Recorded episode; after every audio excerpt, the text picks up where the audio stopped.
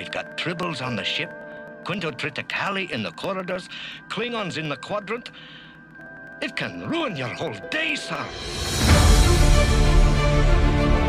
Bridge to world decks. Wait, trying to dig myself out of a bunch of furry things. Ah, excuse me. Ah, okay.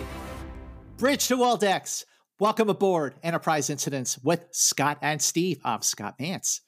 And I'm Steve Morris. And Scott, I've been thinking a lot about getting a pet. I don't know if I should get a cat or a hamster or maybe a tribble. A tribble? Well, make sure you don't feed him and make sure, you know, it's not one that grows and grows and grows like the ones in more Tribbles, More Troubles, the animated series classic that we are covering here on Enterprise Incidents.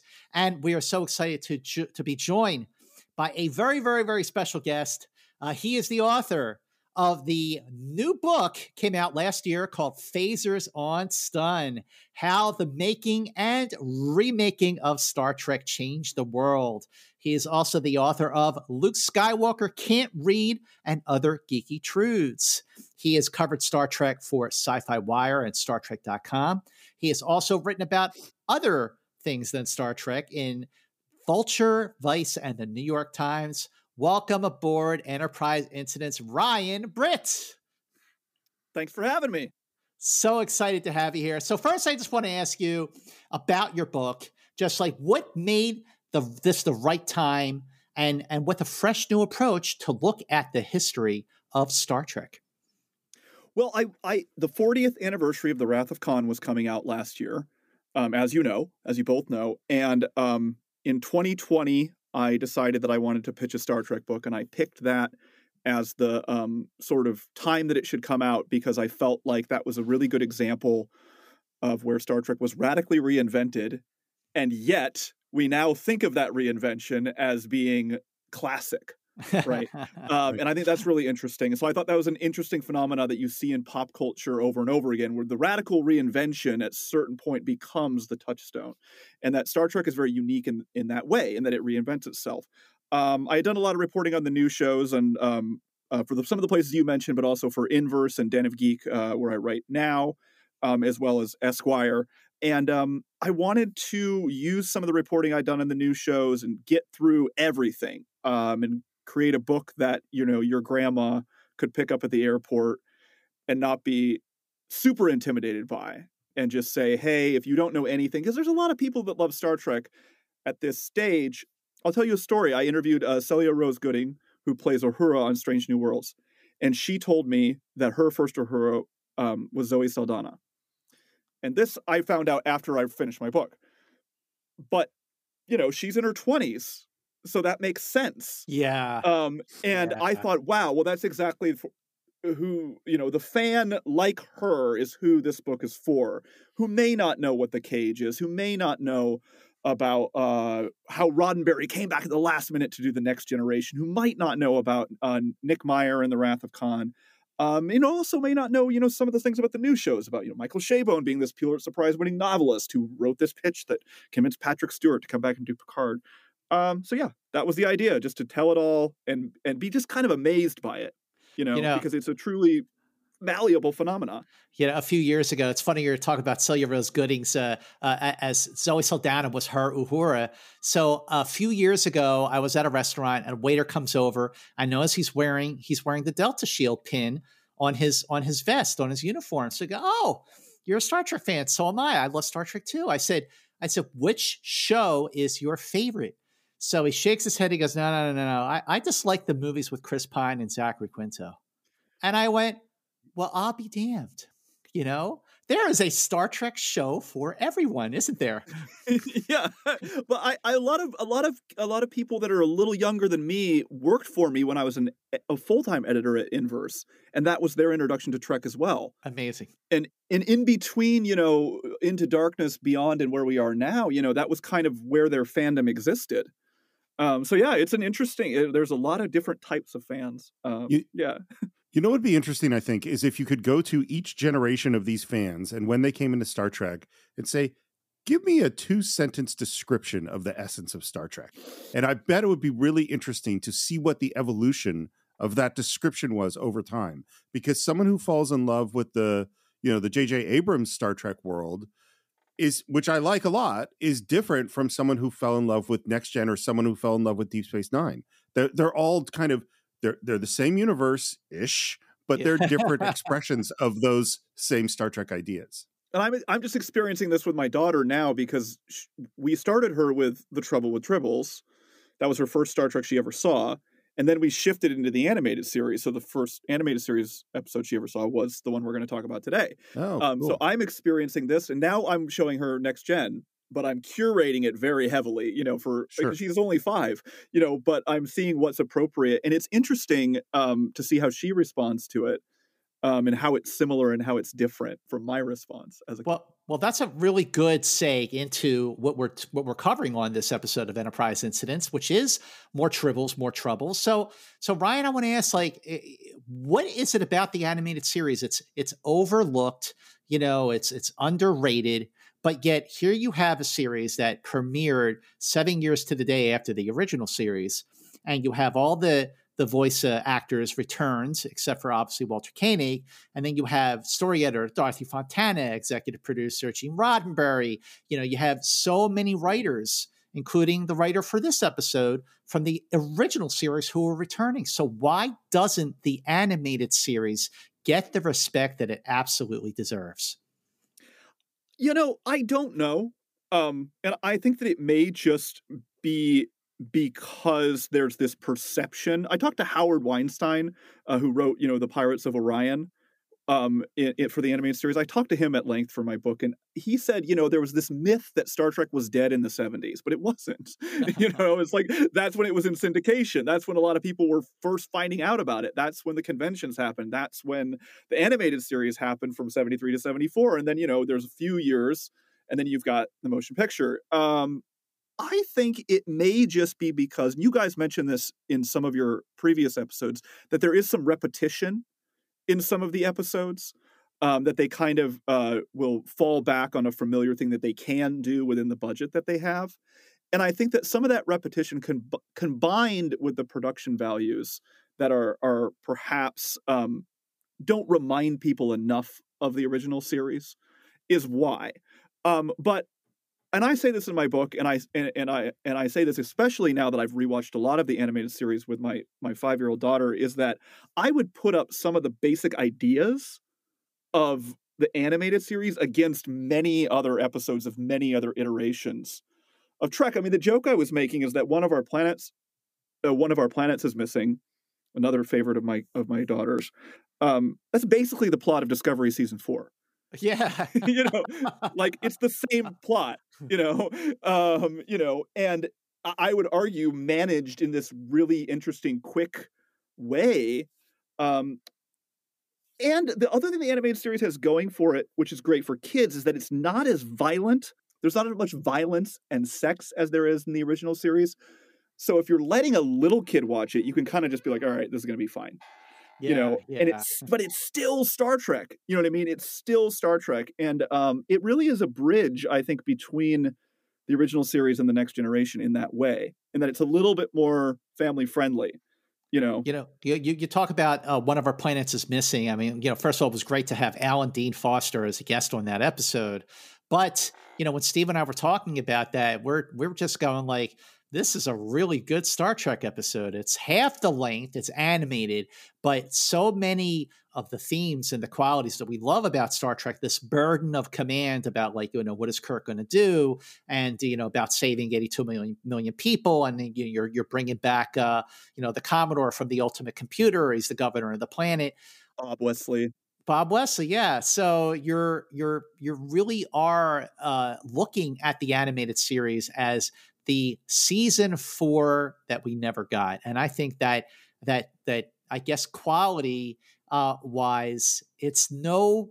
I would certainly say it's no worse than season three, and It- maybe maybe even better. a little better. yeah, Maybe yeah. better, yeah I, I I've been trying to think of a good way to say this, and I think part of it is for first of all, the production value things that are bad in the animated series, they're they're bad. You know, like the you know using the same still over and over again, using the same music over and over again, the total lack of animation of the characters a lot of the time. I mean, that's just not, you know, that's just not good TV. And so if the, if if you're watching for that, if you turned it on and watched three minutes of it, you're just like, well, this is bad. Like, and so so I I think that's a real thing. The other thing that I think is that in terms of story, at least so far, in terms of story, nothing has been remotely as bad as the bad episodes of the original series, which are of which are really genuinely this doesn't make sense, this doesn't work. All of the stories we watched so far have made sense. They've existed within the Star Trek world, and the characters are all still the characters in the way that we saw characters behaving in ways that weren't in character. Like, for instance, in the Mark of Gideon, where Kirk is just not even seeming to care about what happened to his crew. Exactly. That, that is just that that was wrong and bad in the way that the animated series hasn't been. But I also think because of the length and because of the lack of emotional depth, because we haven't really had a lot of emotional depth with the depth with the possible exception of yesteryear so far. Yes. Is that because of that, it's all in sort of like a lower key. You know, it's mm. all compressed. It's all it's very good Star Trek ideas. The characters are there. It's well written but the production values are weak and the emotional content is much much lessened that's kind of how i'd put it up to this point yeah but i think that there's something i say this too in in my book i said this too in uh, chapter five i cover the animated series um a total oh, an almost totally new enterprise is the title of that chapter um is um i say that the batting i say what you're saying steve is the batting average is more consistent yeah. in the animated series overall than season three of the original series and that's 100% true. The other thing i like about the animated series is again if you think about it as a it was a show that was on saturday morning for kids right? So then you say was it a good introduction to star trek for kids? And i think it is because and this is a great example of uh, one one of our planets is missing is a great example of this and the episode we're about to talk about is that the monster or alien threat isn't evil you know and that Right. is so uncommon in uh in particularly kids adventure stories of that time but even now you know that there there are not very many like yes my daughter is very aware that the klingons and the romulans are up to no good uh in the original series but um you know, and and in the animated series, but there's something about the redeemable nature of the conflicts. You know, everybody's kind of it's a misunderstanding half the time, and I think that's a really great uh, introduction to young people who are getting into Star Trek. Well, uh, that's a really good up. point. That's a really good point, Ryan, because when you look at some of the best episodes of the original series, especially the ones written by Gene Coon, you know, you have what you think is a monster, and then it's just misunderstood. It's not a monster. Of course, I'm talking about the Horta the dark, yeah. and uh, the companion from Metamorphosis. Both of those episodes were written by Coon, um, who is obviously an amazing writer. But you know, when we were going through season three of the original series, in and we went in production order, not in the air date order. What we discovered on Enterprise Incidents, me and Steve, was that season three gets a bad rap. For the first half of season three, it's actually really good. It's after Plato's Stepchildren where the quality starts to suffer, and you have more not so good ones than good ones. But then you still have episodes like Oh Our Yesterdays and One of my Let That Be Your. Last Battlefield, which is really good. Um, at least we think so.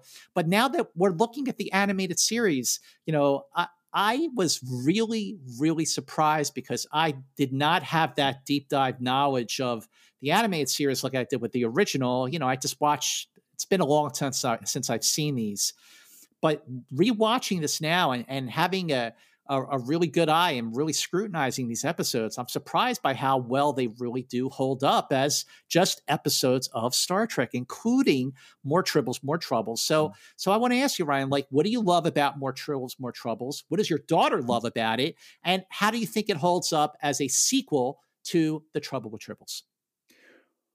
Well, I think it's really funny.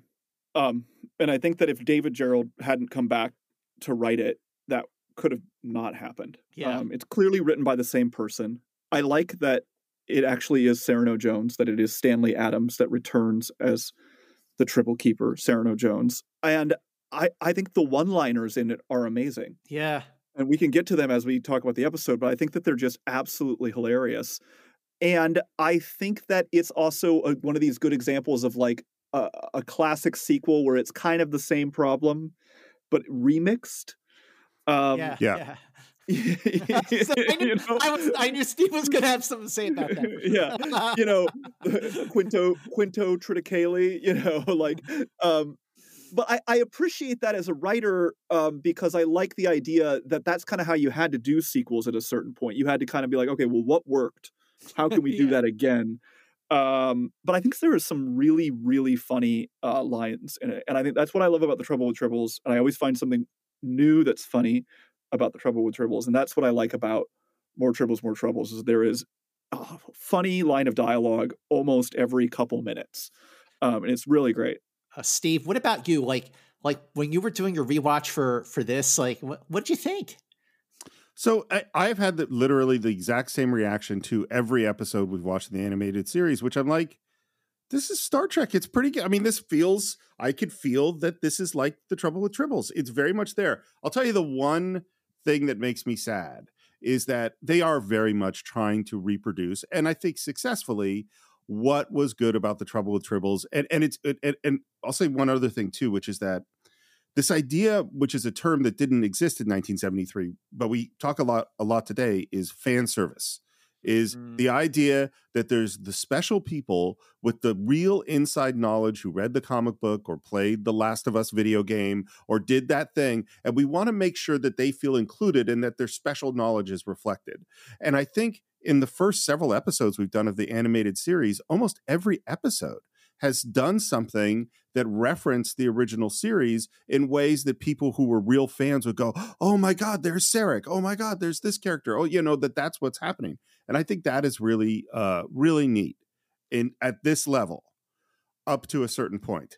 and I and I'm wondering as we go when I'm going to hit that point where I go, "Okay, I need some more originality." The other thing I think about about Tribbles is the one thing that they don't try to reproduce or recreate is for me the thing, the heart, the greatest moment in the episode The Trouble with Tribbles, and that is Scotty and the fight and getting in trouble. That's like that's what makes that episode great. It's actually not the Tribbles for me personally, and that's Oh. not something Well- that they didn't that they tried to recreate. Can I tell you a quick story? Is that that fight is great in the Trouble with Tribbles. Um, my daughter still thinks that that character's name, and I think his name is Korax, the Klingon who antagonizes That's Scotty, right. Mhm. who reappears in this episode, um, also voiced by James Doohan. Um, Yes. but um, my daughter is convinced that that character's name is Laddie because Uh, of Sure. the line right. Laddie, don't you think you should rephrase that? And um, I I, re- I tweeted this, and John Van Citters of, of CBS uh, Star Trek Publicity said we can make that canon if you want. Um, we can change that Klingon's name. But I think that's a really good point, Steve. I hadn't thought of that because they don't actually meet the Klingons physically Right. because they're all on the different ships. So it's kind of like one of these ship fight episodes that we get in the movies later, you know, where the where Right. Kirk and Koloth don't meet, you know. Um, it's interesting. I hadn't thought of it that way. You, you know, when I was watching uh, More Troubles, More Troubles, and again, it's been seriously, uh, I, I'm not even exaggerating when I say it's been decades since I've seen this episode. I, I really was surprised by, you know, just like watching One of Our Planets is Missing yesteryear uh, and Lorelei Signal, you know, wow, this really is good. And what I immediately appreciated about More Tribbles, More Troubles is that just like the trouble with Tribbles, there is a point in the episode where it goes from being vintage Star Trek with suspense and, and action in the case of the attacking Klingon to a shift in tone, a, a dramatic and abrupt shift in tone that works and it turns into the comedy just like the trouble tribbles turned into a comedy this episode turned into a comedy. There are great one liners. There's great back and forth between Spock and McCoy and Kirk and Spock. Uh, and I think all of it works just as well in animated form as it did in live action. It feels like, you know, Gene Coon, Dorothy Fontana, David Gerrold era Star Trek.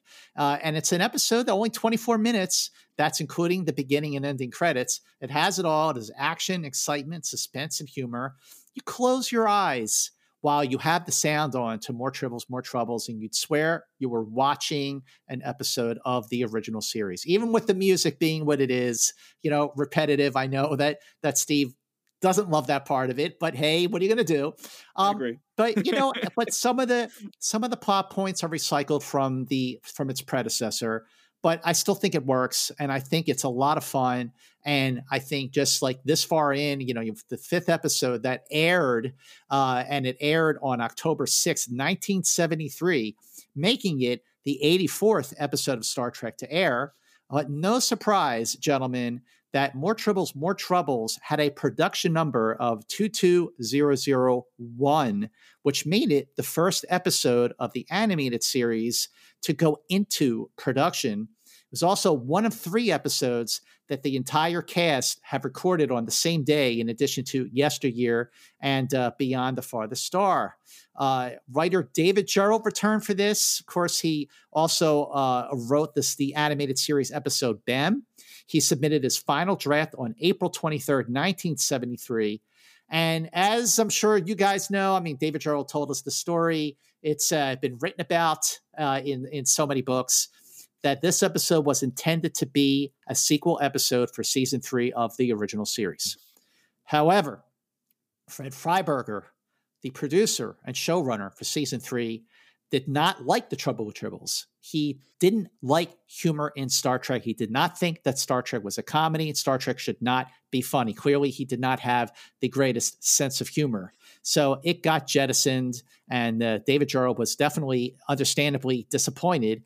But uh, David Gerrold was called by Dorothy Fontana in 1973 when the animated series was in development and David Gerrold said, I was one of the first writers that Dorothy Fontana called. When she came aboard the animated series as associate producer, she said to me, Do you want to do more Tribbles, more Troubles? Of course, we're going to do the Tribble episode that we didn't get to do during Star Trek's third season. Gerrold's original concept called for the Tribbles to be vicious predators that would eat the crew members and they would go missing. But once the production staff realized that now that we're doing an animated series for Saturday morning and the kids are going to be watching, yeah, we, we can't do that. Would you like to know some of the things going on in the world in the week leading up to the release of this episode? Can't wait to hear. Well, maybe you'll rethink that because what we've been building to is some pretty serious stuff happening. Um, the first is that on October 4th, the United Nations banned South Africa's foreign minister from addressing the UN because of apartheid. And then the president of the General Assembly overruled that banning and said no UN member can be denied, denied the right to speak. And so the South African foreign minister gets to the United Nations in New York. He rises to speak, and just before he can begin speaking, every representative from every other Af- country stands up and walks out which I think wow. is a pretty dramatic thing to happen back in 1970. Sure is. On October 5th, Elton John releases the double album Goodbye Yellow Brick Road, obviously. Wow. Huge album. Great album. Fantastic. One of my favorite albums Fantastic. of all time. Absolutely. Um, well, I'm glad that you're enjoying that album because what happens on October 6th is very serious because this is what we've been talking about for the last several weeks. This is the build up to the Yom Kippur War, and at 2:05 p.m. in the afternoon, Egypt and Syria launched simultaneous attacks on Israel, and this is the fourth and, of course, by far the largest Arab-Israeli conflict. And we will hear more about what happened when we come back next week for our next yeah. episode of the animated series. Uh, shall we get into more tribbles, more troubles? Let's dive in, literally and figuratively. uh, so we start in Act One with a log, and right away, if you were a fan of the Troubles with Tribbles, you immediately hear things that sound familiar because the Enterprise has been assigned to escort two robot grain ships to Sherman's planet, which has been struck by crop failures and famine. This shipment of seed grain, Quinto Triticale, is necessary to the survival of the colonists. All right, all right I got I got something to say about. So so the quintotriticale was supposed to be uh, much easier to to develop than quadro triticale, but it's like how do we make this one better? You know, we're going to make this grain. This is going to go to eleven. So yep. instead of quadro triticale, we're going to call it quinto triticale. The star date when uh, Captain Kirk is doing his uh, star date, it's 5392.4, which, if you go by star date order in the adventures of the original series, that puts the adventure of More Troubles, More Troubles right smack in between the empath and the Mark of Gideon. just Ooh. like a few of these last animated episodes we dived Mhm. into on Enterprise Incidents.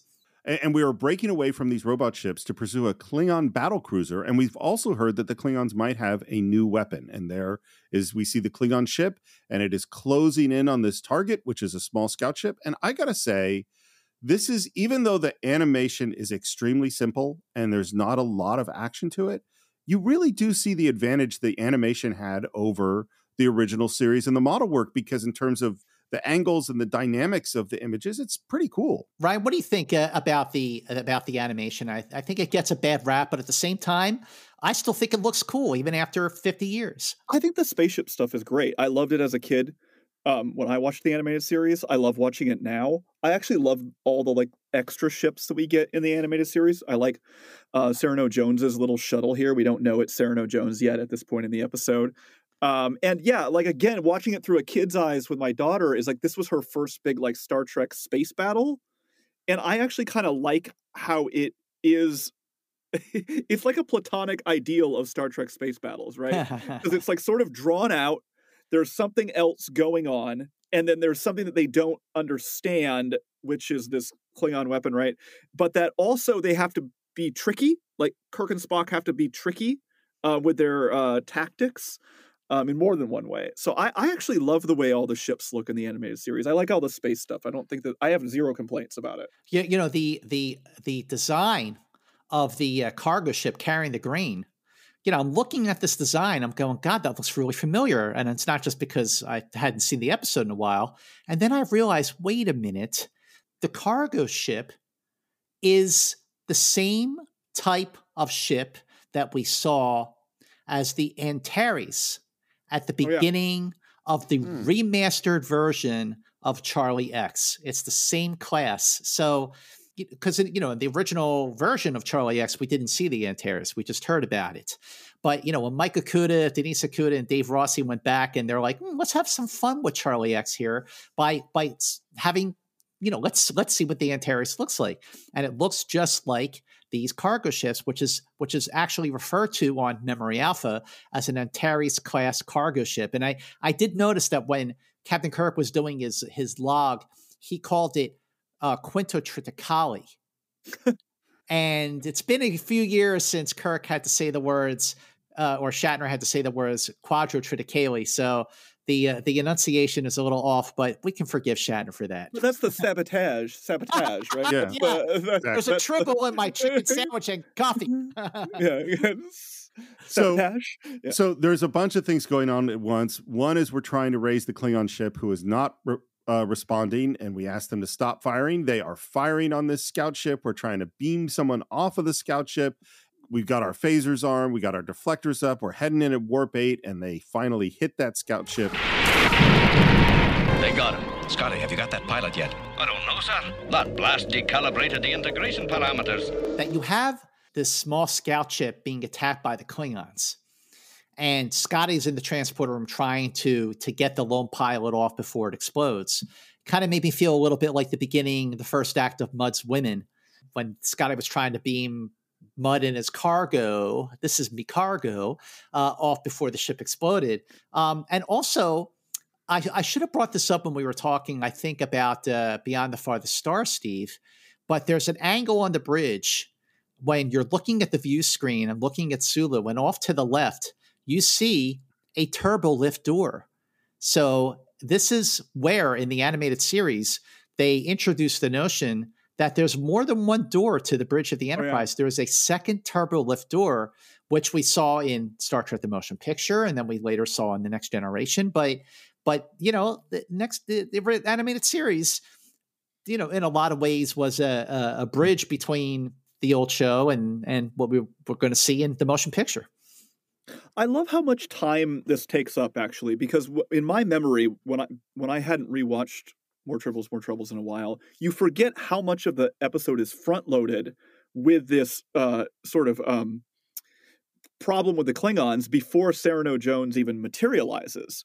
And I think it's really interesting because structurally it does sort of like like you said, Scott, like it's sort of there's a tonal shift that comes. Yeah. But you don't if if you don't know, you don't and you've never seen it before, it's actually kind of amazing when he does materialize. And I actually kind of like the suspense of how long it takes for Scotty because they do that in TNG too, where it kind of takes a while sometimes to reassemble somebody's pattern. It feels very Chief O'Brien to me uh, yeah. in, in, in, this um in this scene. And then the Klingon battle cruiser turns and comes right at them and fires their new weapon at the Enterprise. And immediately, the engines die, their phasers won't work, their photon torpedoes won't work. The stasis field disables all higher order field and warp functions. And I love Uhura's line. We could always throw rocks. so, this is the first time we're seeing a Klingon ship on the animated series. And uh, Koloth's ship, and we don't know what's Captain Koloth yet, uh, is referred to in the teleplay, not mentioned in the episode, as the IKS Devisor. It's in the mm. script, not in the episode, but in the Deep Space Nine episode, Trials and Tribble-ations, the Klingon ship is called the IKS Gr'oth. Now, I'm trying to think, what does IKS stand for? So I'm thinking Imperial Klingon Starship. I yeah, like I think it. that that's yeah. it. I think that's I think that's correct. That yeah, sounds that right. Sounds good. yeah, I, I, think that's right. And now we get hailed by the Klingon ship, and there is, although I don't think they say his name right away, but it is Captain Koloth. And, you know, Captain Koloth in The Trouble with Tribbles was played by the great William Campbell.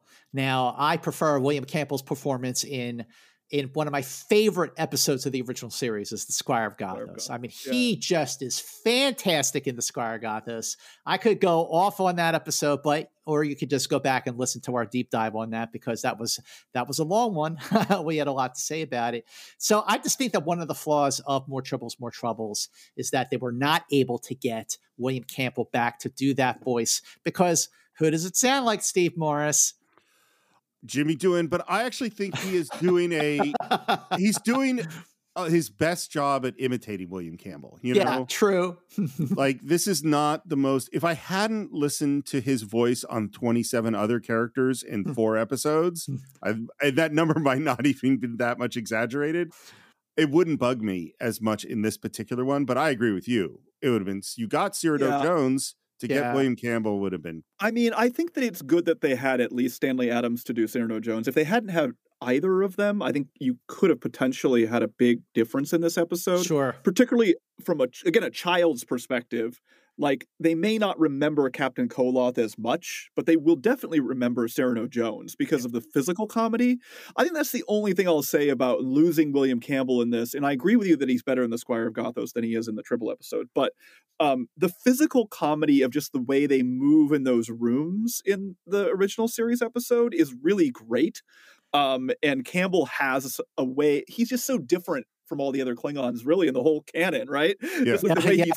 just the way he stands and the way he moves, and then and the way he smiles, and the my dear Captain Kirk. And so I don't know, I but maybe you needed to have him be a little bit more generic in this. I, I guess uh, it doesn't bug me. I have to say it it it, it would have bugged me had Cyrano Jones also been James Doohan. I think that would have been a problem. I think in terms of consistency, the the the Klingons throughout the course of the original series were were all over the place. You know, you had the sinister Klingon played by John Colicos as Kor, the first actor to play a Klingon. But you know, then you know you had the Klingon from Friday's Child who was kind of a wimp, and then you know Koloth is is more more playful than you would think a Klingon should be. It isn't until Kang in season three's Day of the Dove that I really felt like, all right, now there's a badass Klingon. And I think I think Michael Ansara's performance as Kor uh, as Kang, okay, uh, yeah, I think I think that is what uh, inspired and informed like Ron Moore. Ron Moore's Klingons and writing about the Klingons yeah. in Next Generation and, and so on. I agree. Yeah, Kang feels like he's a real Klingon from the rest of the canon yeah. for, for the Next Generation. But yeah, release my ship. I'd be delighted to, Captain Kirk, if you will turn over the pilot of the little ship. That ship was a Federation built craft. The pilot is under our protection. He has committed ecological sabotage ecological sabotage. Sabotage? Sabotage. if I have to take him by force, I will. And then Kirk, with classic bluster, says, The first Klingon to step aboard this ship will be the last Klingon. That's our captain. and while this conversation is happening, Uhura goes quietly to Spock to tell him I'm losing contact with our robot ships. They're not held by the stasis field and they're moving out of range. I gotta say, I like all of this. Like this, we're getting into Kirk coming up with a cool strategy of how he's going to get us out of this situation. When he he overhears this, he ends the call with Koloth. Bring them back, Mr. Sulu. Have them ram the Klingon ship. Yeah, ram the Klingon ship. Can't afford to lose that grain. Yeah. We can't afford to lose the Enterprise. We can afford to lose the Enterprise even less, right? Yeah, That's true. Yeah. Yeah. and we bring in the two robot ships and I, I just this is sort of this thing i've been talking about a bunch lately of when we don't need to understand a bunch of technological gobbledygook to understand what kirk's doing he's bringing in the two ships at two different angles so the klingon ship will have more to deal with than they can handle and this all makes perfect sense in Yep, what he's sure does. his plan yeah, it doesn't get bogged down by some of the techno technobabble that uh, you know was sort of a pet peeve of mine going into like the later shows. yeah and one of the the the klingons fire on one of the grain ships but it looks like they don't have a lot of power and we hear They couldn't maintain the stasis field. Keep your phasers locked on target, Mr. Sulu. Hold your fire until they fire first. Aye, sir. Scotty is still trying to get the uh, pilot beamed over.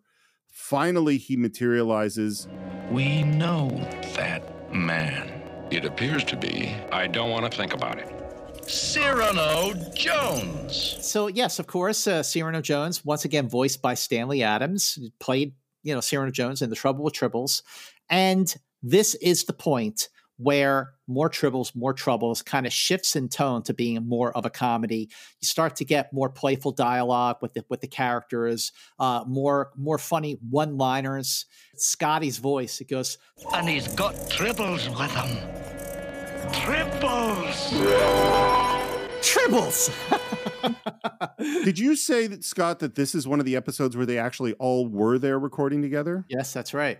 Totally shows, particularly in Shatner's performance. Yeah, I agree. Yeah, yeah, that's interesting. I, I, 'cause I, I, I remember reading that eh, that they did, you know, later they didn't do that, and I think that when you do get into some of those season two episodes, it does feel a little like they know, just read the stopped- dialogues. Yeah, Shatner stopped in a motel and recorded it and was like, "I'm done." you yeah, know? yeah, yeah. I mean, You but know? but you know, for these first few episodes, I, I think the strength, uh, uh, part of the strength is that it, it they they were all together when they were recording these. Now, now David Gerrold said once we brought Cyrano on board. Then things got fun because then I could start having fun writing those funny lines. I love writing funny lines. And Spock and Cyrano Jones side by side, you get all kinds of opportunities to do funny lines. But if you notice, what color, gentlemen, are the tribbles? Pink. This is what I wanted to ask you, Scott. Why are the tribbles pink? Uh, the tribbles are pink because all the tribbles were pink because director Hal Sutherland was colorblind. Now I have read that though he was colorblind, that there was another animator that also liked the color pink, and that there is some conflict about this explanation. Okay, well, according to David Gerrold, he said when, Okay. the, when the cells came back and we saw that the tribbles were pink, we went, "What happened?" That's where we found out that the guy who did the colors for Filmation is colorblind. So we told him, "No, the tribbles are brown," but it was too late. He had already assigned the colors, and there you go. Well, just- yeah, I love those- it. Yeah, not I don't, but I'm glad that you do. Well, and again, think about it in terms of a kid show. Think about it. You have a kid who's never seen Star Trek, and this is where the tribbles get even funnier. And having them be pink, I think, is great. We have five pink tribbles in my house um, that we bought from David Gerrold's Tribble Company. You know what I mean? Like, Wow, uh, wow. you know, we buy the tribbles. I buy the tribbles from the Tribble website. Um, we should get them to sponsor your podcast um, you know but i mean i think that it's great and i my one of my only complaints about the uh um cameos from tribbles in the newer shows there's tribbles in discovery um more than once uh there's, There's uh, Star Trek Three. star trek 3 they're Yep. white Yeah, white one uh-huh, in there right. and then um there's a tribble in uh star Star trek, Trek Picard. I won't, I, I won't say where the tribble appears uh, star trek into darkness there's a tribble that plays a huge part of the plot um there's a tribble in star trek picard that i won't mention that may honor one of david gerrold's original ideas actually um but yeah we haven't had any pink trouble tribbles in um the new shows, and I, I wish that they would. Just mostly for my kid, but I also thought the pink tribbles as a kid I didn't. mind. I was like, great, it's a cartoon. They're pink. yeah, fine. exactly. Yeah. You know, it, it- it's for me it's not that they're pink it's that it's it's all part of the cheap animation it's that they're they're the simplest drawings they're all exactly the same color there's you know it's so uniform it's just cheap is i think more my objection than that it's pink although i'm not the biggest fan of the pink either but that's the end of act one we come back in act two and i like kirk's log he says Our rescue effort has given us some knowledge of the new Klingon weapon and the presence of Cyrano Jones, intergalactic traitor and general nuisance. Yeah, I, I love that. You know, Shatner's comic timing is, you know, also just a testament to his talent as an actor.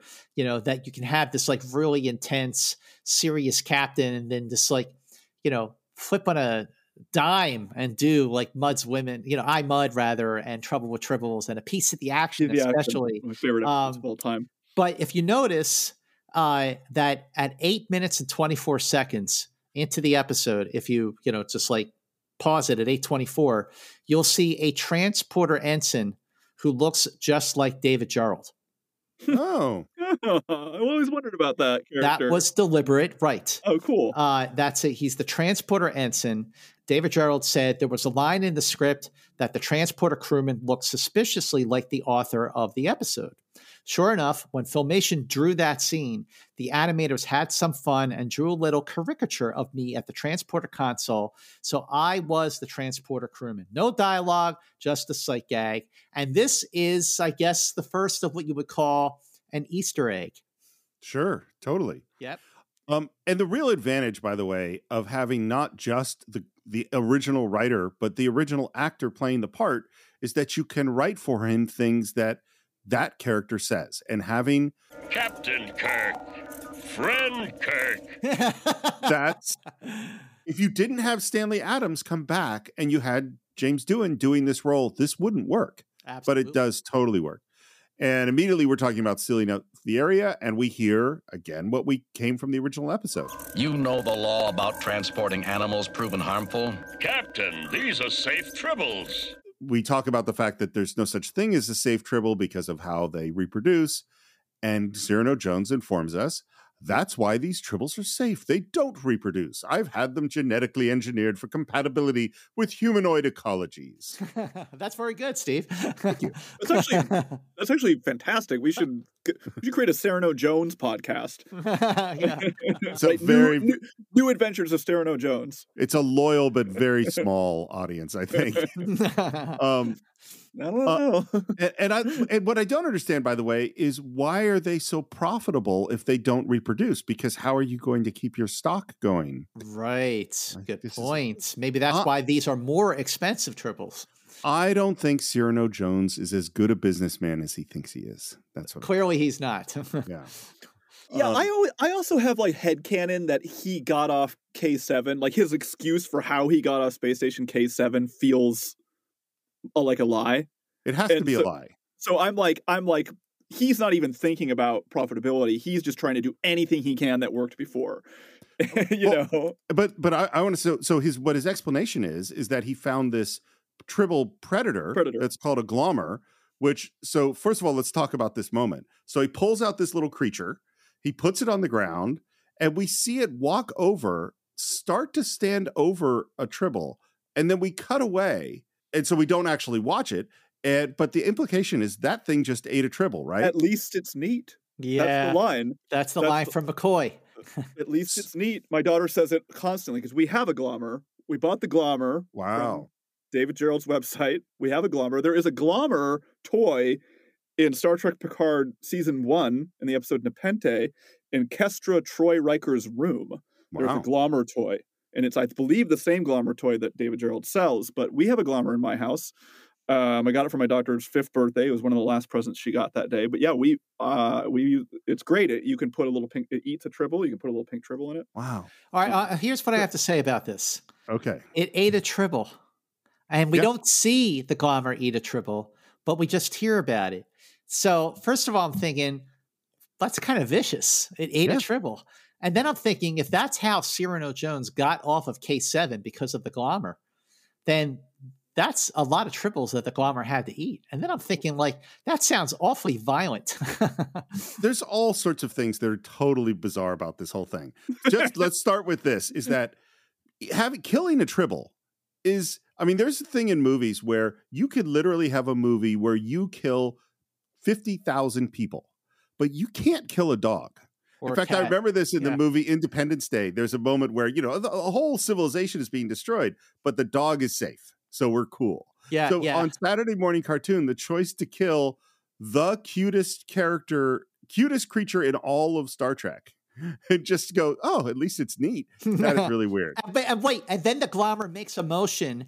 It makes a motion that I'm going like, did the Glommer just belch?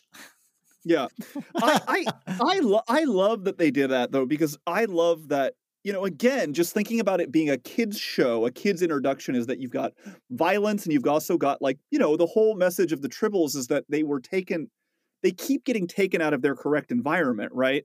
And they keep sort of like Uh, there's you know there are animals that shouldn't be in whatever environment they're in and that we we keep messing with their environment and they keep getting you know multiplying or turning into you know colony creatures or whatever So, i don't know i kind of love that they went for it you know and, and i think they got away with it because we don't see it if we'd Yeah. seen it eat it it would have been like oh that might Yeah, very true. Very you true. know like so the other thing about this, and I actually think this is not a Cyrano Jones line. This is just, it's really just probably a hole in the writing, which is that, spoiler alert, the Glommer came from the Klingons. It was stolen from the Klingon planet. So it's not possible that Cyrano Jones used the Glommer to clean up K7 and then left because he didn't have the Glommer yet because he was on K7. So, oh, pothole. so I think this is unless really, he's li- unless plot he's lying and Which is were- possible. when there were more Klingons visiting K7, and he did get the Glommer from them, and then he lied later because I didn't know it was a Klingon planet. I will note that I like that he pulls it out of his pocket because I like that that references his deep pockets from the Trouble with Tribbles. yes,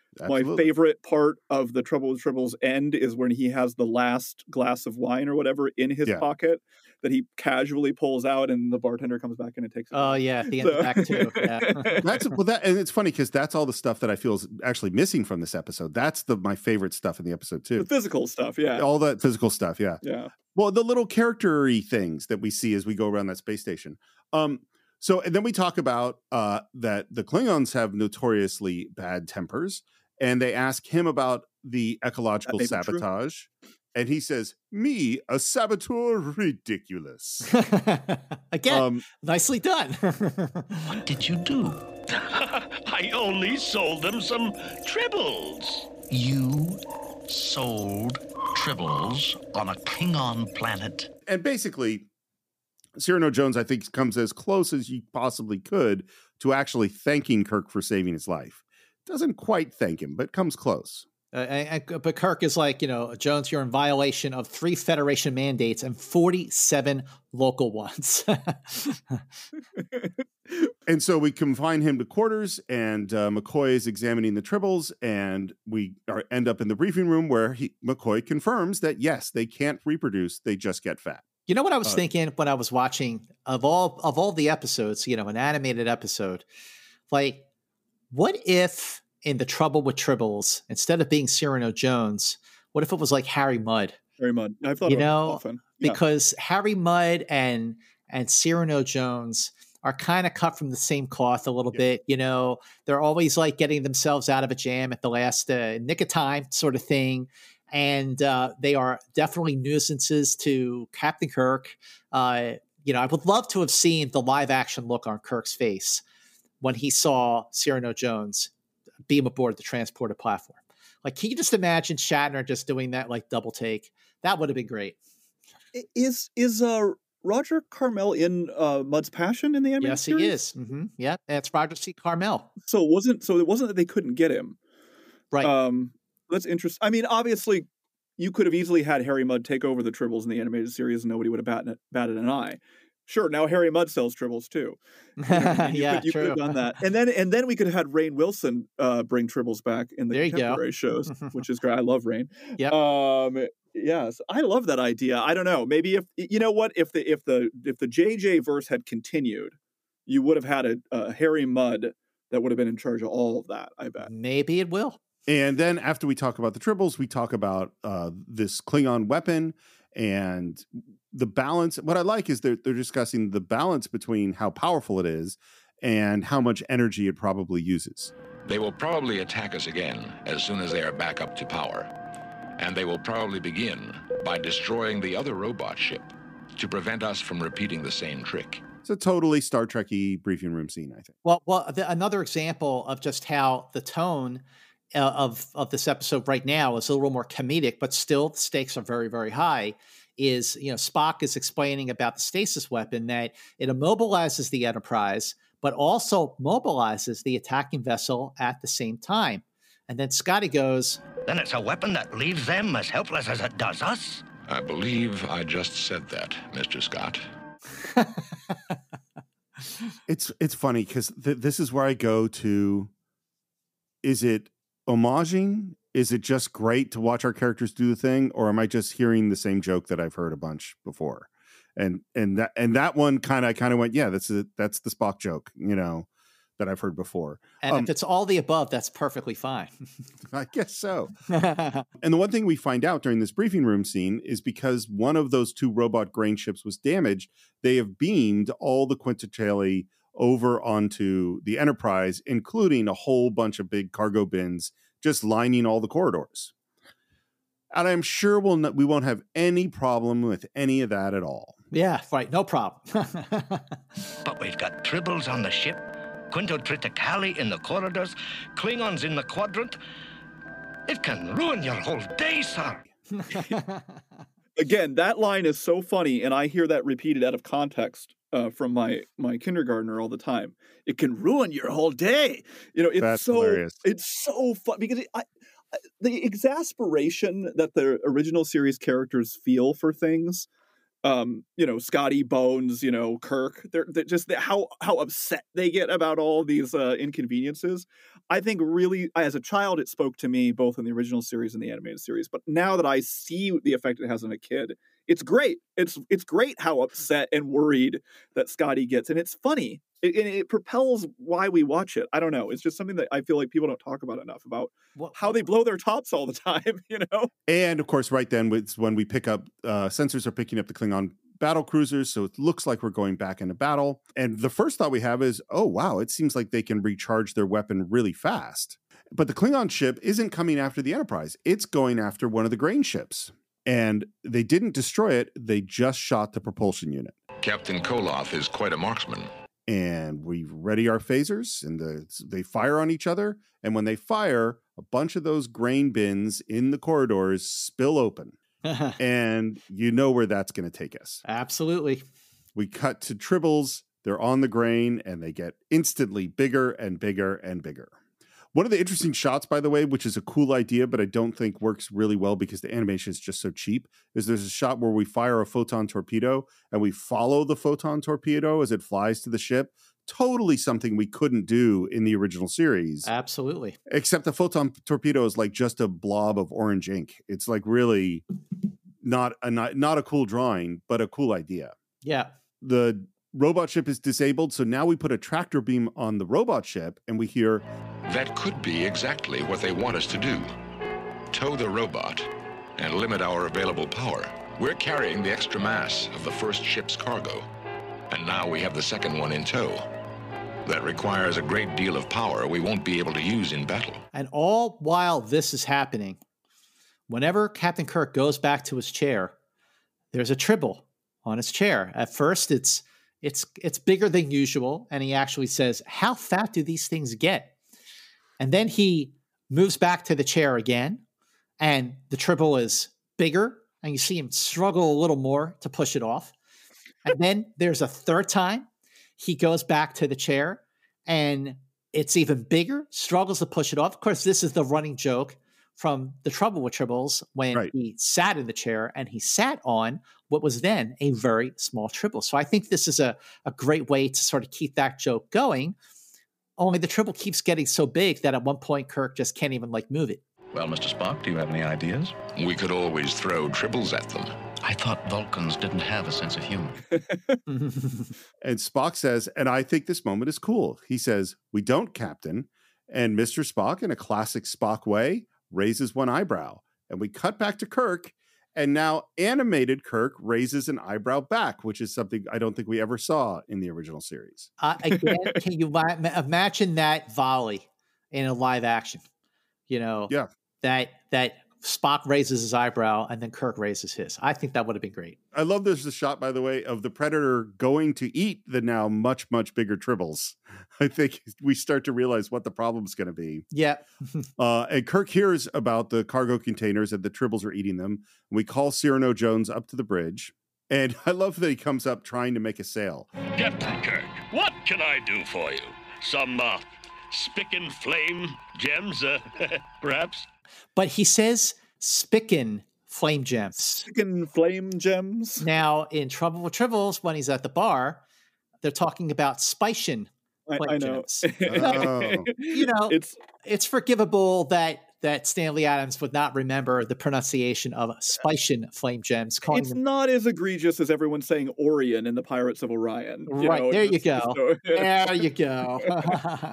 Your tribbles are all over my ship. My security men can't find them all. You need better security men, Captain. And I was like, yes, I agree. You're so right.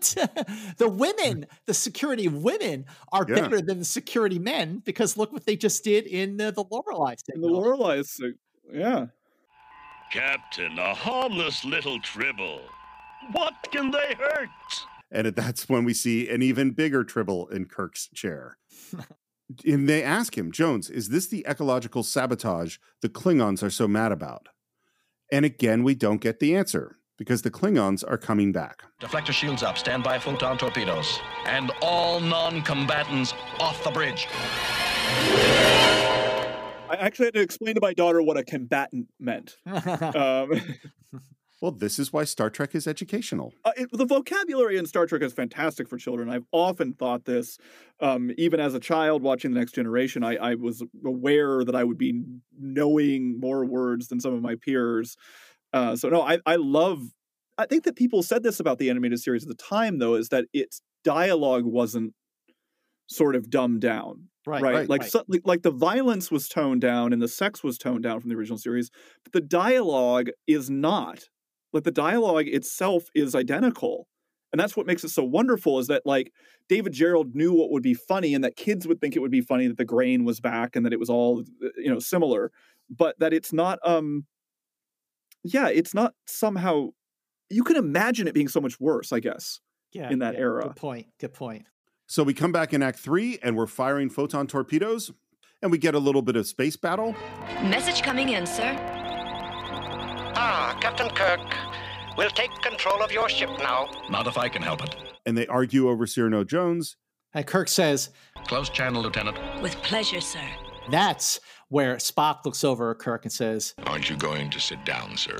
and Kirk is standing right next to the captain's chair with a giant pink tribble in the middle, and he says, I think I'll stand. Which is my favorite line. and again, like Shatner just totally nailing the comedy. On the Klingon ship, we are giving an order, Implement boarding plan C. and while the Klingons have boarding plan C, the Enterprise has emergency plan B. Mr. Spock suggested it. Yes. and we see the Klingons all lined up, I'm assuming to go transport over to the Enterprise, ready to go to battle. They open up this huge door, and behind the huge door are even huger tribbles. a small thing here is I really love that they it's the Klingon uh, insignia that is the canonical Klingon insignia that we Hmm. then see. And I feel like that was a little inconsistent in the original series, but it's like definitely there um, on their doors and on their ships. And I just I always loved that in that particular scene. The cutesy music as the giant tribble walks through the I don't know, I don't I don't love it, but I I am sure many many people do. Captain Koloth, are you ready to release my ship? Release your ship? Kirk, you are monotonous. You don't know yet, do you? And I like the moment where Koloth is like, Our instruments report nothing except some undue transporter activity and and that's when we see the giant tribbles in the background. and there's this goofy music, which is not doesn't have the same impact as the uh, score from the Trouble with Tribbles, but they're they're you know they tried. and then as we finally find out what the sabotage was, which is that Cyrano Jones took a Klingon genetic construct, an artificial creature, from one of our planets. the Glommer, the Tribble Predator, is what Cyrano Jones stole. And that's all you want? Jones is not that important. We must have the Glommer. I was like, I wish, why didn't you just say this from the beginning? like, we could have solved this whole problem. You can't do this to me. Under space salvage laws, he's mine. A planetary surface is not covered by space salvage laws. But if you want the little beastie that bad, Mr. Jones, we'll transport you over with it. I withdraw my claim. I withdraw my claim. Yep.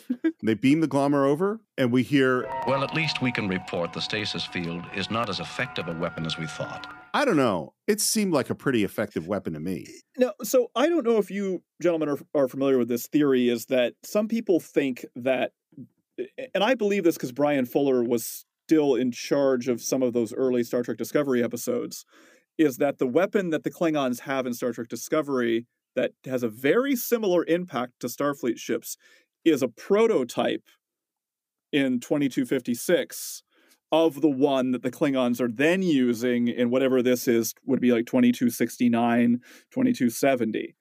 Um, and that that is a connection. As Hmm. The Klingons, you know, we know the Klingons are always trying to increase their tech, get cloaking, dev- you know, getting cloak tech from the Romulans or whatever. But I kind of like that. That I think that that works. Sure um, like does. pretty well. Um, Absolutely, and, it and does. considering that the tribbles are all, there's also you know Lorca has a tribble that doesn't reproduce in Discovery, and maybe that is something that the Klingon you know. Anyway, uh, just a little little side note there. That's something that I. That's I, what the show is all about, by the way, Ryan. Yeah. That's what we do here on Enterprise. Infinite. And, and then what we hear from McCoy, which I didn't even watching it, I was like, wait, what did he just say? And it took me a while to understand what he was saying. He says he's talking about how Jones genetically engineered the tribbles and that it was slipshod. And he says, You see, they're not just giant tribbles, they're colonies. and I was like, well, I don't understand what the heck you're talking about. And we go back to the Klingons. He did it to us again. That tin plated, overbearing excuse for a starship captain did it to us again. which is kind of pulling some lines from the great scene in the bar. in Tim Trouble with played an Tribbles. overbearing dictator with delusions of godhood. Yeah. and they shoot the tribble, and it, instead of disappearing, it turns into just a whole bunch of little tribbles. And this is where I went, oh, that's what Oh. McCoy was saying about it being a colony. Any other orders, sir? Yes, don't do that again. Ever. And McCoy is says like a simple shot is going to fix everything. The tribble colonies will break down into their individual units with a slower metabolic rate. And these really will be safe tribbles now. but then Kirk notices in the Jefferies tube, there's Yep. still a big tribble up there. You didn't get this one, Bones. Yeah, yeah. Kirk says, "Hey, you forgot one," and then uh, the tube, the tribble bursts, uh, turns into a bunch of little tribbles, burying Kirk once again, just like at the end of Act Three in the Trouble with Tribbles. And Kirk digs himself out of it and says, Someday I'll learn. Aye, Captain. But you've got to admit, if we've got to have tribbles, it's best if all our tribbles are little ones. And that is the end of more tribbles, more troubles. I, I think this is a ton of fun. And after, you know, these first few episodes, so so more troubles, more troubles is the fifth in as many episodes to be written by a veteran from the original series. So you know, whenever the animated series sort of gets a bad rap or people don't take it seriously or give it the respect it deserves, it is deserving as uh, as just as much respect as the original series or the next generation or any other Star Trek series we've had over the last now almost 57 years. And just the the the strength that that yeah it was shorter, much shorter and animated. And yeah, the animated might have been a little archaic and that the, the music might have been overused to an extent, but you've got the writing. It's, it was always about the writing. If the writing and the performances are what saved the original series, and that is why that show held up after all these years because the writing was so good. The writing in the animated series is also very, very, very good. Ryan, what's your take on that? Well, I think that Star Trek is funny. And I think that this is something that, um, you know, because we take Star Trek so seriously and because we talk about its uh, political and sociological uh, uh, sort of um, messages and how progressive and ahead of it ahead of its time it was for representation in the 60s and even in the 90s in other ways uh, with Next Generation and Deep Space Nine. We sometimes forget that with all the importance of Star Trek is that it's really fun and it's really funny. And the reason why it connects um, with uh, people when they're very young including myself when I was very young, is because of that. And the original series has a lot. Uh, you were saying earlier, Scott, like if uh, the season three showrunner didn't recognize the humor in Star Trek, you don't get Star Trek then. Star Trek is at its best when there's a combination of like a really great sort of original adventure with some wit, with some genuine wit. And those asides um, uh, in this episode with Spock and Cyrano Jones, um, um, I believe I just said that, you know, is just what the show is. That is that it has to be fun in order for the adventure to be intellectually provocative. You know, so it might not be the deepest concept. The Tribbles are not, you know, um, but it's in Nichelle Nichols' uh, uh, memoir that she's like, well, even in our funniest episode, we were still talking about animals being mistreated. you know what I mean? And I think that that is important, but it's also like I don't know, just Star Trek doesn't work unless it's hilarious um, on some level. Um, it can't all be earnest. It can't all be the undiscovered country, which of course has hilarious lines in it as well. Sure, yeah, it's a good point. And listen, I, I just think that that you know we talked about this before uh, many times during our run through the original series.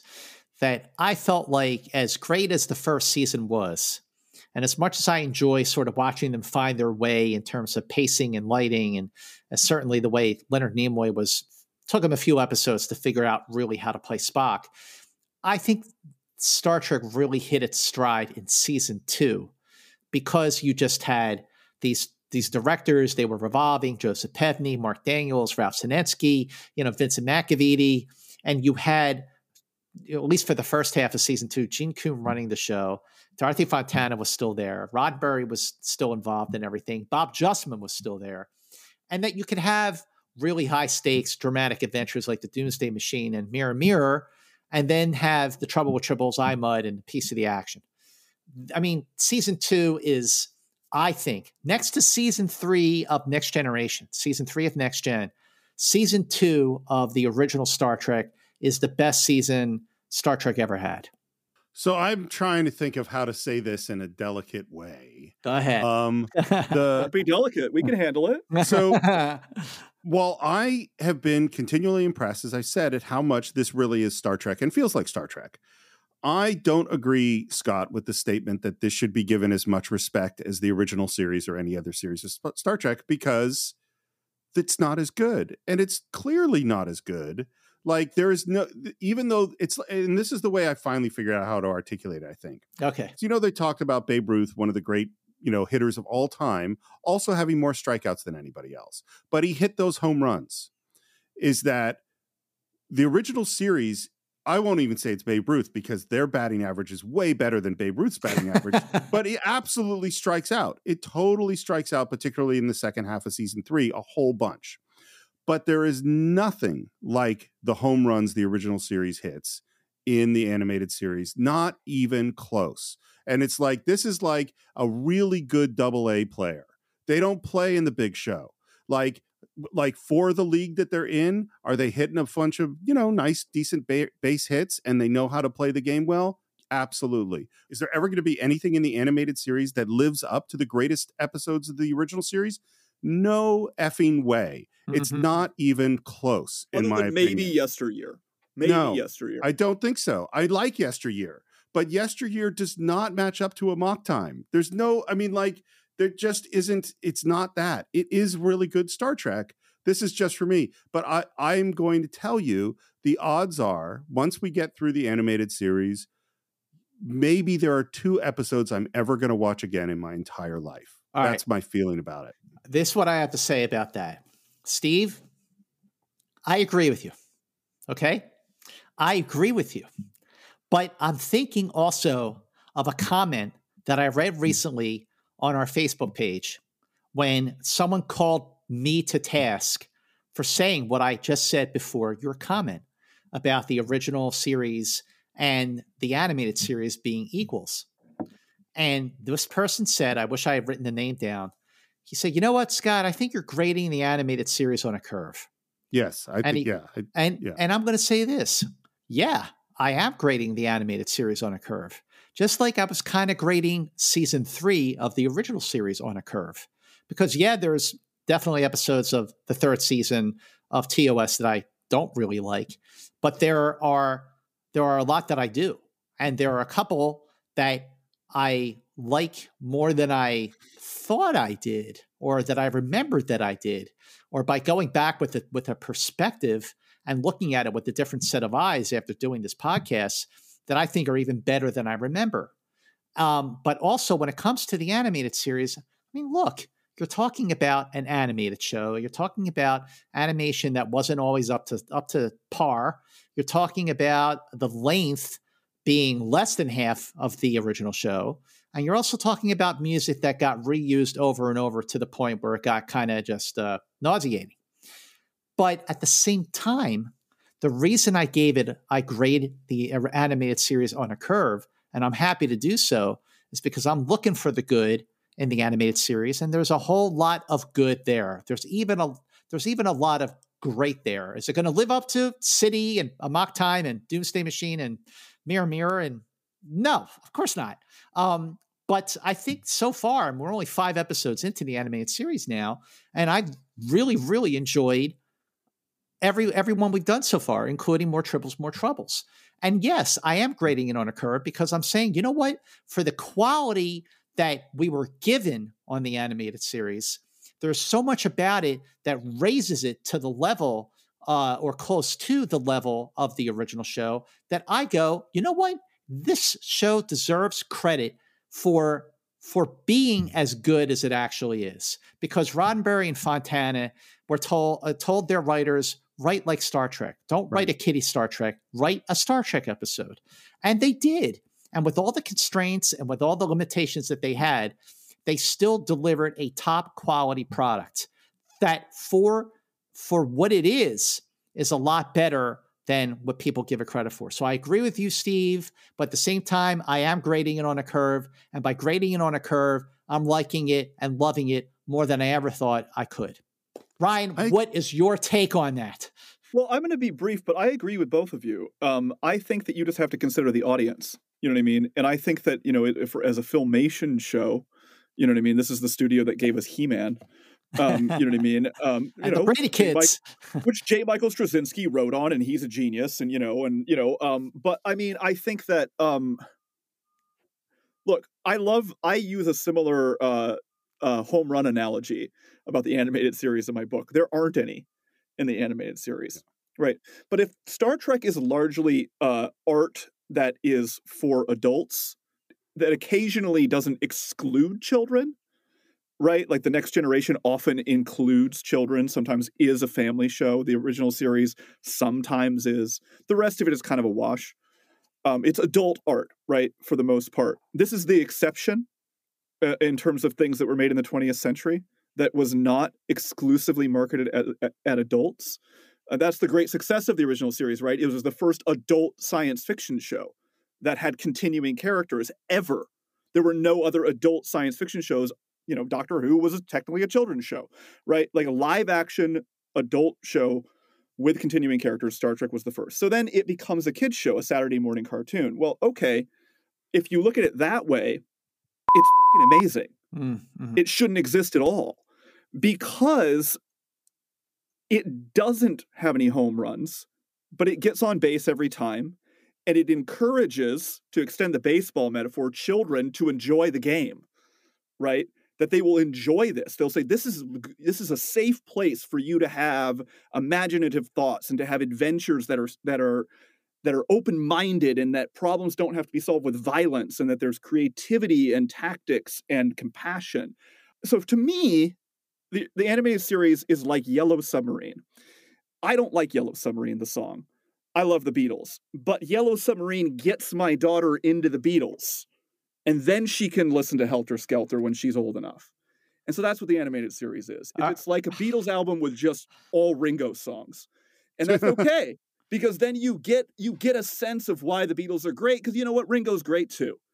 And it's okay that the animated series is mostly Ringo song. I, and that's how I feel about it. I, I just gotta say, Ryan, you're speaking my language because if there's one uh, one thing I love as much as Star Trek, it's the Beatles. Oh yeah. So I mean, those are my two obsessions: Star Trek and the Beatles. And you I, friends with Morgan Gendel, who wrote the Inner Light? Oh yes, yes. He, he and I text about the Beatles constantly. Oh, I did not know he was a Beatles fan. Okay. The Inner Light is named after a George Harrison. Well, of song. course it is. It's the B side. That's one of the reasons that I'm friends with Morgan. Is I I said this to him at a convention 12 years ago, and we became friends instantly. It's yeah, the we B side. It's the B side to Lady Madonna. It's a wonderful So, song. But yeah, uh, he wanted to call Starship Mine Revolution, but they wouldn't let him. That's what he claims.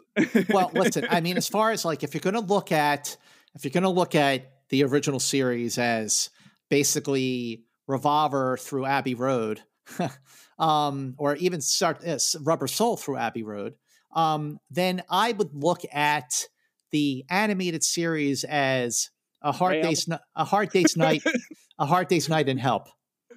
That's- yeah, I mean, I would almost look at the animated series as like Wings, you know, where it's not that great, but at least you got Paul. you know, like Okay. so n- not to go off on the Beatles tangent too much more, although I love the Beatles too.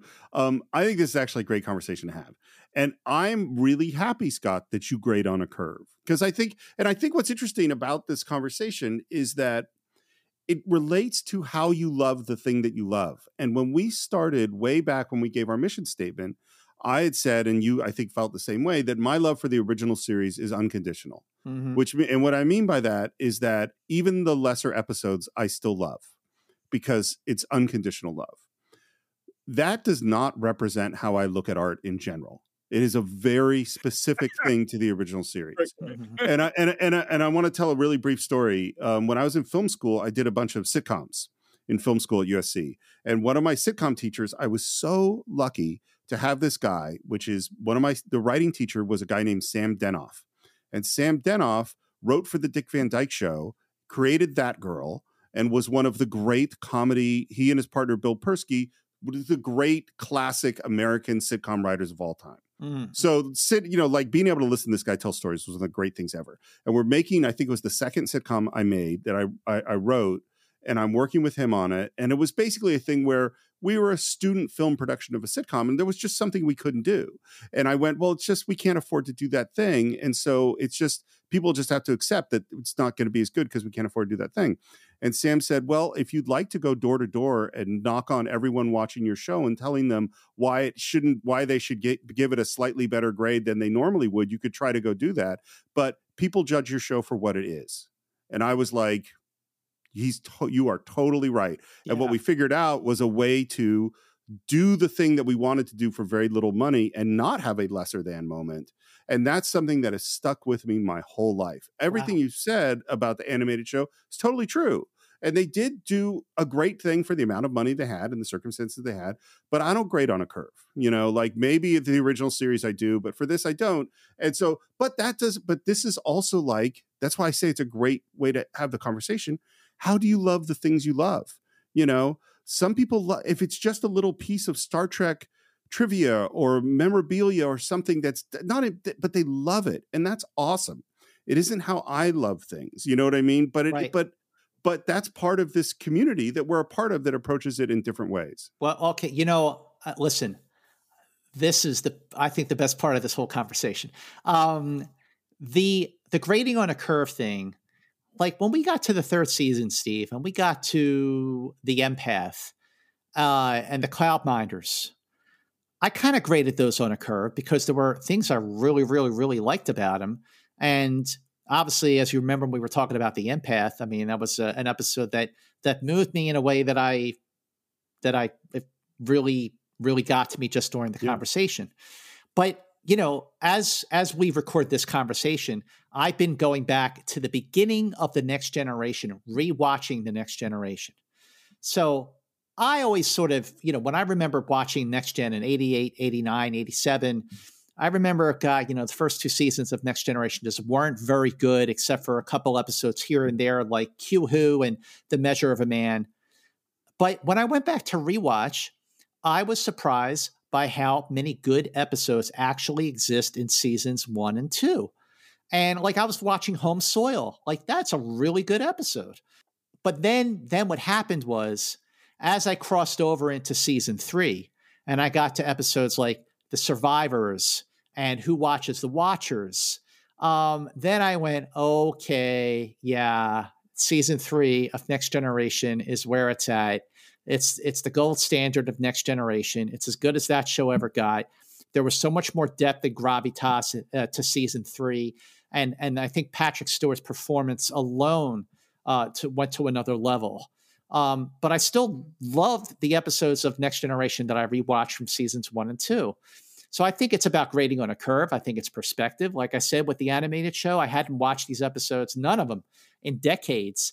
And now we're doing these conversations where Steve, like you, I was like, man, is this is going to hold up with the kind of scrutiny we gave to the original show? And I would say that so far, five episodes into the animated series, it kind of does. And I think because it kind of does, uh, that makes it really worthy of of being part of the conversation as much as any other Star Trek show. You, you know I, I it is funny too because what I I want to amend what I said a little bit because I I, I think I more that I grade on t- uh, I I give two grades. Because when my son comes home and he loves to draw and shows me a drawing and his drawing is improved so much and I'm like but this is really good. Now is it really a good drawing without any curve at all no, it's not a he is not a professional. but for a kid who's 11 and a half, it's really pretty good. And so I can look at an animated episode and go, for what this is, or like Lorelei Signal, which is so important in all these ways because Uhura gets to command. Do I think it's really a great episode of Star Trek? No, I don't.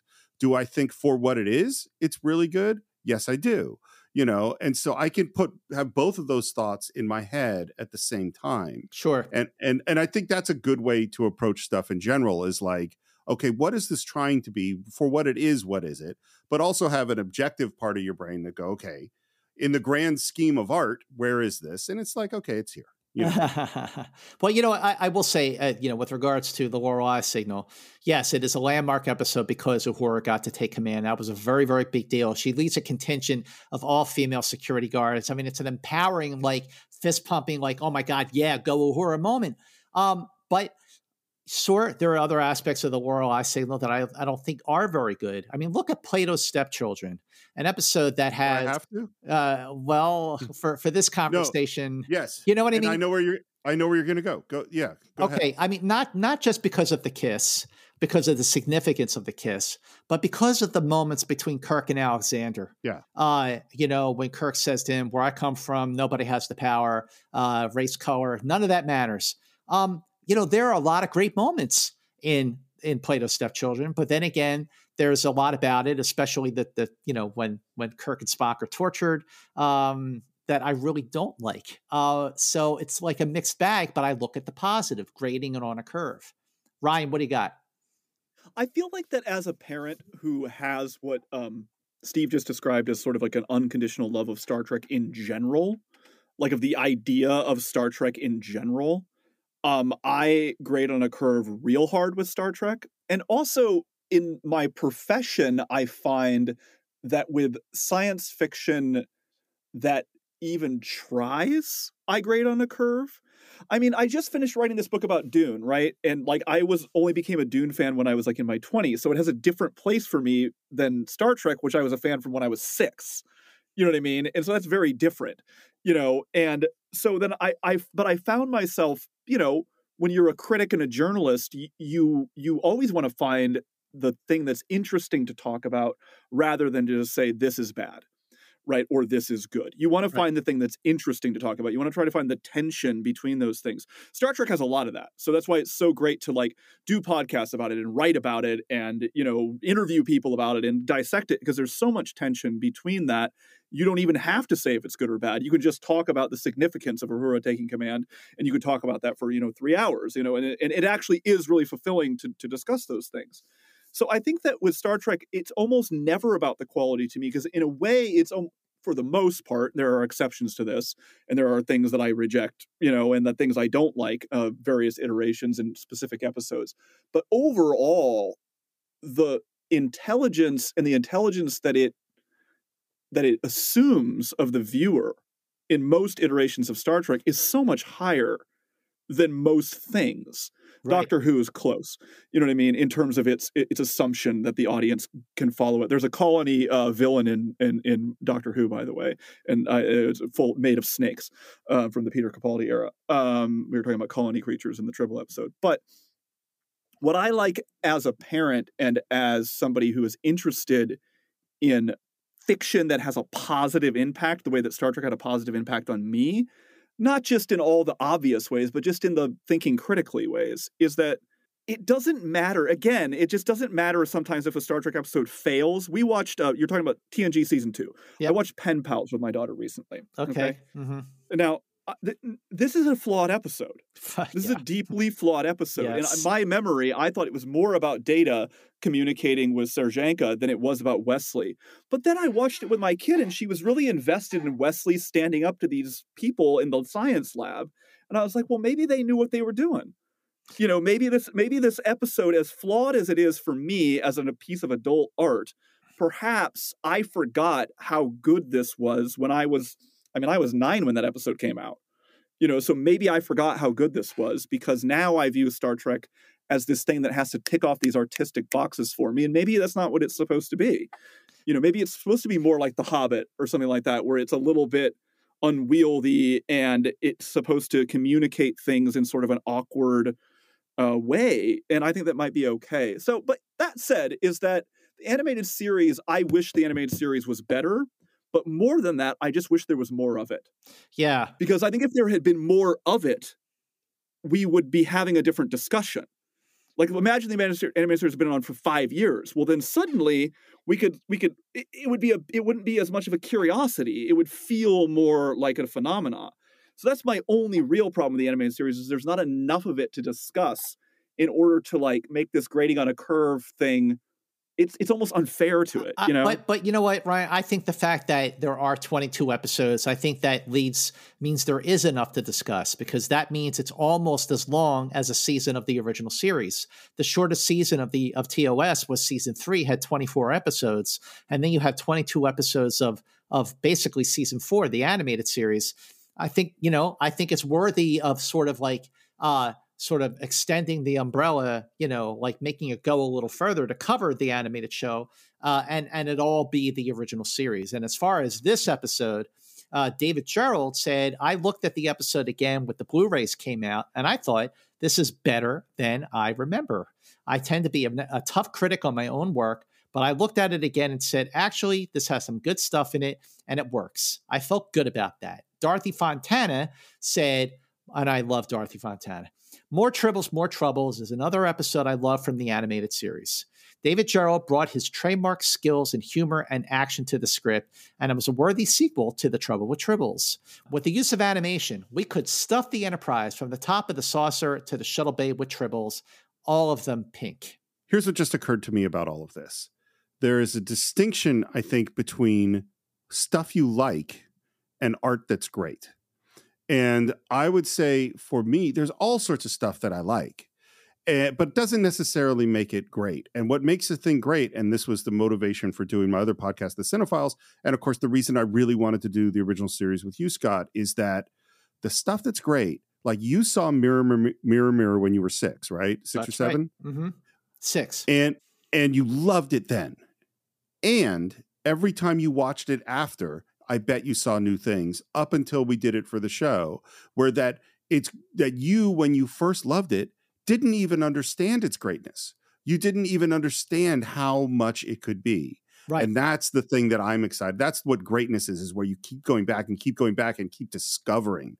That's that's the thing that i was And, look, uh, the the the entire the the original show, you know, we went back and we we really went back on it, and we discovered new things about it every single week by looking at it with this with this fresh new perspective. But what a conversation, Ryan! Thank you so much for joining us on Enterprise Incidents again. Ryan's book, Phasers on Stun How the Making and Remaking of Star Trek Changed the World, is available now wherever you buy books. Go on Barnes and Noble, go on Amazon, go wherever you can. If you do not have this book, it is a really, really good read. It's a fun read, it's all right there. And whether you are a casual Star Trek fan or even a diehard, the freshness and the fun of Phasers on Stun will make it a page turner. I strongly encourage you to put Phasers on Stun on your ever growing Star Trek bookshelf. But in the meantime, Ryan, where can people find you on social media? Yeah, uh, just Ryan C. Britt um, on Twitter. And I'm also on Instagram at uh, ryan.britt.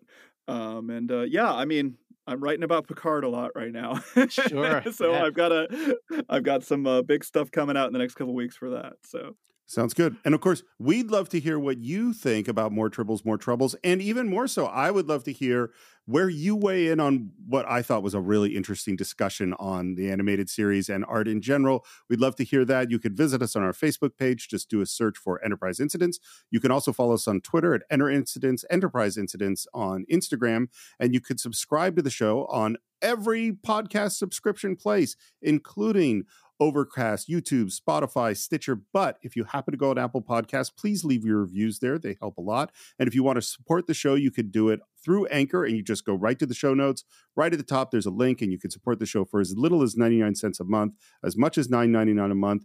And if you want to follow me, it's at SR Morris on Twitter, SR Morris1 on Instagram. And on my, I was trying to think of cute furry things on my other podcast, The Cinephiles, and we've covered both the original Muppet movie and Ratatouille if you want to check out those deep dives.